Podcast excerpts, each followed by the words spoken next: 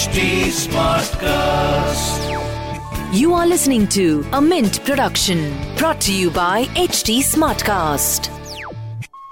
Hello everyone, I am Shipra from Mint's personal finance team. In today's episode of Why Not Mint Money, we will discuss if an EV scooter catches fire, will the insurance claim be paid out or not? Hi, welcome to Why Not Mint Money, a personal finance podcast where we help you understand basic money concepts and share strategies for you to build your wealth. So let's get started on your money journey. Over the last two months, we have seen several reports of two wheeler electrical vehicles abruptly catching fire. There have been other reports as well where the batteries exploded even when they were not attached to the scooter. So, in light of such repeated incidents, the question to ask is whether damages arising out of such incidents are covered under motor insurance or not. To answer these questions, we have invited RKT Krishnan, who's head motor claims at Royal Sundaram General Insurance, as the guest speaker today. Hello, sir, and welcome to Why Not Mint Money. Thank you. Uh, nice meeting you here, Shipra. I want to ask is Do all motor insurance policies for electrical vehicles cover fire claims? It does. Uh, when it comes to motor insurance, uh, everything that happens which is accidental and external gets covered as long as it's not an intentional thing or contributed by the person. Uh, therefore, fire being and fire being something which is external, as long as it is external, gets covered under uh, electric vehicle policies. So, when you say external, what do you mean? Can you please tell our listeners? There are uh, two different types of uh, fires. Even if you just look at uh, your household items, uh, for example, if you have electric motor at home and the motor catches fire because of a short circuit within the motor, that's considered as internal. And that's something which is important to know because the cause is more a failure where there's a breakdown, an electrical breakdown, which which results in a fire. So even under, uh, I mean, again, uh, EV motor policy is nothing uh, special. Even if you take a fire insurance policy, there is a particular uh, clause under the policy where if there is an electrical fire, the item which caused the electrical fire is uh, never covered under the policy. That's excluded. But as the fire spreads to the rest of whatever uh, asset, uh, everything else gets covered. So this could just be uh, one uh, single uh, substation unit where there's there's one particular place where the fire originated. Again, this goes case case by case, and therefore what the insurers would do is call it a breakdown in that place, but as an accidental fire for the entire other other stuff. The same principle applies in it. All right. So, is there a difference between uh, coverage for fire policies between a comprehensive and a third party policy? A third party, anyway, does not cover uh, the damage to the vehicle. Third party policy is intended to cover any damage or any accident in which uh, a person riding a bike goes and uh, hits or uh, riding a car goes and hits against another person or damages a property. In which case what happens is the damage to that particular property or uh, any uh, compensation that's paid to the person who is uh, injured or dead because of the accident that's paid under third party. If you have only a third party policy then any accident any damage to the vehicle is never covered all right so there were also two separate cases where uh, detachable batteries exploded when they were put on charge. In one case, it was put on charge. In the other case, it's still not clear. So, are these incidents, are such incidents also covered under EV insurance? It's covered. Uh, again, we need to understand, uh, as I said, the principle was what I told you earlier. If, for example, I, I have my uh, uh vehicle which is on charge and there is a charging unit. If the charging unit started the fire, then charging unit gets excluded. That little bit, which which is the charger, which again may not be little bit because in electrical vehicles the charger itself might cost ten thousand rupees. So the charger gets excluded, but the fire to the vehicle gets covered. So that's a subtle nuance out there, uh, which if, if I'm a customer, I may not know uh, this nuance, but then there is an element called a breakdown and there's an element called an external damage or a fire damage. this difference is made, it may not be 100% clear. And what's important, Shipra, here is to know that okay, fine, is is fires are they specific to electric vehicles? Now you would read in the papers now being summer, you would also read in the papers that normal vehicles, non-electric vehicles which run on diesel or petrol, they also catch fire. Isn't it? Right. But the instance which, yeah, I mean far and few compared to what we've been seeing in the past two months related to EV. Uh, okay. Honestly, I think they get reported less. Okay. EV EV fires are slightly jacked up in terms of its publicity value because electric vehicles is a new thing and uh, therefore every fire gets absolutely reported uh, to a larger uh, level. But the ICE engine or the normal petrol diesel vehicles fires which also we see it as insurers. There are uh, a definite number of fire uh, accidents that, ha- that happens whether it is a car or whether it is a, a lorry or whatever. Right. So, sir, can you tell us some of the factors, conditions under which fire claims can be rejected? As I said, you cannot reject a fire claim altogether unless it's a doing of a person. Okay. What what can get rejected is the part in which the fire originated. There has to be something which malfunctioned. Because the uh, if you look at the way EV uh, development has come in, it's not as if uh, they have not gone through this whole thing. There are safeguards. Within the system, there are safeguards. There are instructions given to customers. To say, for example, don't overcharge a EV battery. You can't put it, I mean, endlessly for 16 hours continuously on charge. Don't let the battery drain out completely. These are instructions which usually a manufacturer would give. And then what happens is uh, many new electric vehicles, good good brands today have something called battery management system, which is supposed supposed to alert the customer based on the heat that is generated in the battery pack to say that this is overheating and therefore uh, you know you have to take action. In some cases we hear i mean some manufacturers have planned that if it overheats what would happen is your maximum acceleration comes down. Okay uh, I do not know if you uh, if you have uh, looked at one particular brand where there was a fire when it was uh, running, and I think it came back and stopped and it caught fire. Right. The manufacturer published a detailed uh, literature saying that how the vehicle was running continuously at 95 kilometers an hour for 40, 40 odd minutes or whatever, uh, which is not supposed to do. So overrunning a vehicle, what what basically we understand from fire battery uh, like like lithium ion battery is uh, the battery consists of electrodes. It has chemicals inside. And when you're drawing power you also generate a certain amount of heat. This heat is dissipated or removed by normal you know air or atmosphere whatever.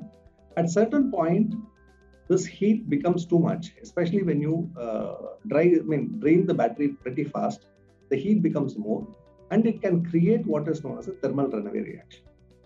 And that's what causes the sudden bursting of uh, you know the battery and uh, creates a, a, flame. Now, does it mean that in such cases, uh, when the vehicle is running and it catches fire, the insurer will reject the claim? They, they will not. But they will. What they will look at is in terms of where it originated, why it originated, and if there has been a failure if there is a failure, that particular part gets excluded. Even assuming that uh, battery has been the reason, worst case, battery has been the reason. The whole battery pack is the reason why uh, fire happened. So battery pack may get excluded, and the rest of the vehicle may be compensated.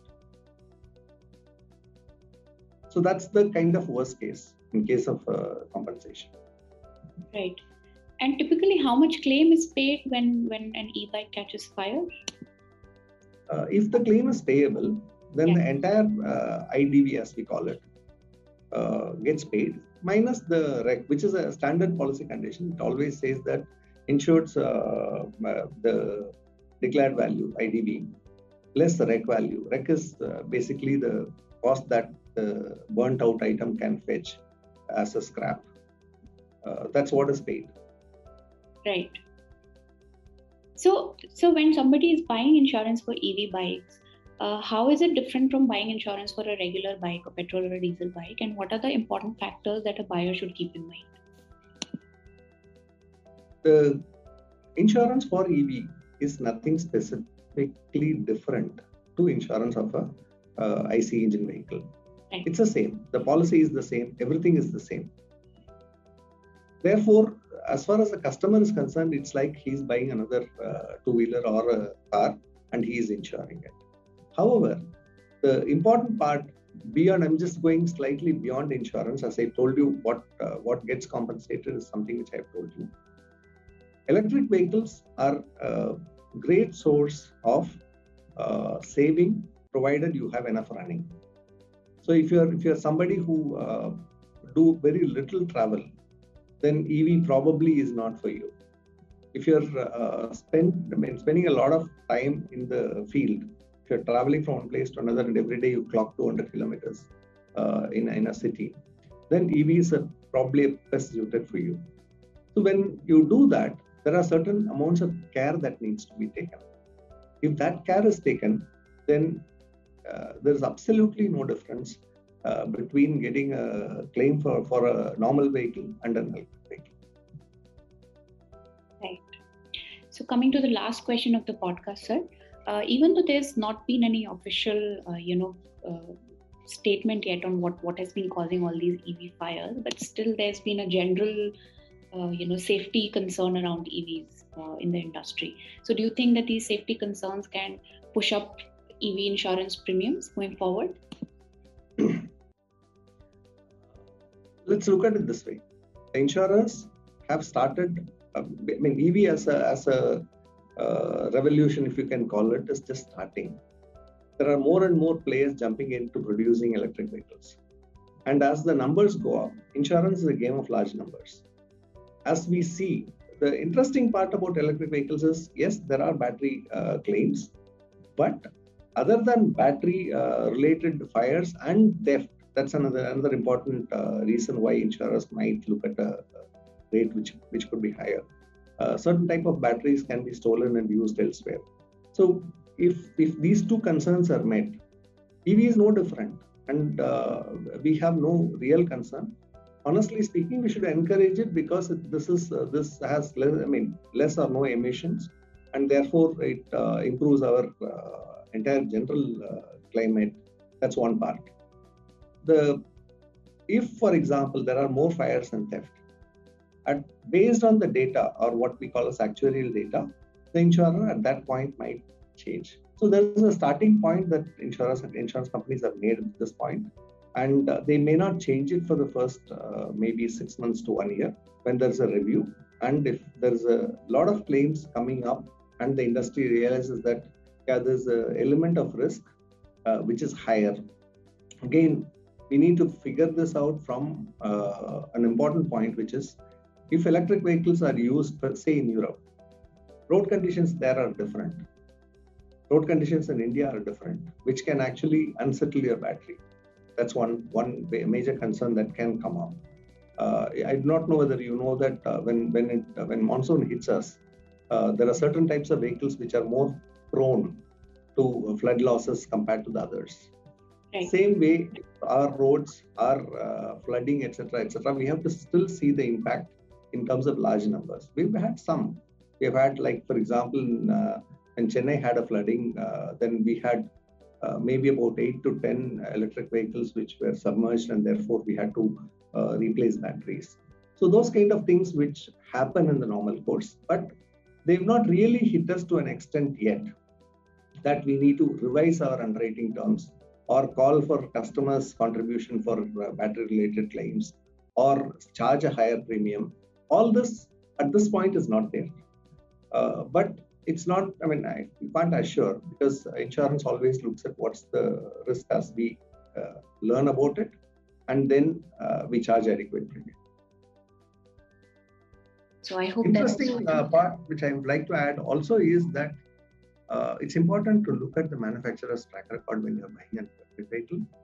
I understand, I was reading somewhere that uh, the battery packs imported hmm. uh, by certain manufacturers are not in suited to Indian conditions, which means that uh, EVs work best or EV batteries work best in a climate between 18 and 34, 35 degrees. So as the temperature goes beyond 40, the battery life goes down. As it becomes cooler than 18, again uh, battery life goes down. These are some basic stuff which is also uh, known about electric, electric vehicle batteries. So where can one find this kind of information when he's making a purchase? Uh, at this point, we have a whole load of information on electric vehicles. Okay. Uh, and and uh, there are, uh, I mean, I personally uh, went through a class Uh, which was conducted by, uh, there's something called NPTEL. It's a government initiative which provides education uh, free of cost mostly. You, all you need to do is enroll and you are part of a virtual class uh, run by IITs. These are places where we can find technical information. Of course, they, they get too technical right going and right into design. But basic information about electric vehicles is commonplace, available everywhere. All right. Okay. So I hope that our listeners uh, you know our conversation today help help our listeners clear a lot of doubts related to EV insurance, seeing as you know uh, it has been in the news for all the wrong reasons lately. Uh, so thank you very much for uh, for your time, Mr. Krishnan. Thank you, Shipra. My pleasure. Uh, all the very best to all the potential EV buyers. Uh, use them wisely. That brings us to the end of today's episode. If you would like to know more about this topic or make a suggestion of a personal finance topic that you would like us to cover, I can be reached at Twitter under the username of Shipra Singh Saurath and on LinkedIn at Shipra Singh. Thank you for tuning in. See you in the next episode.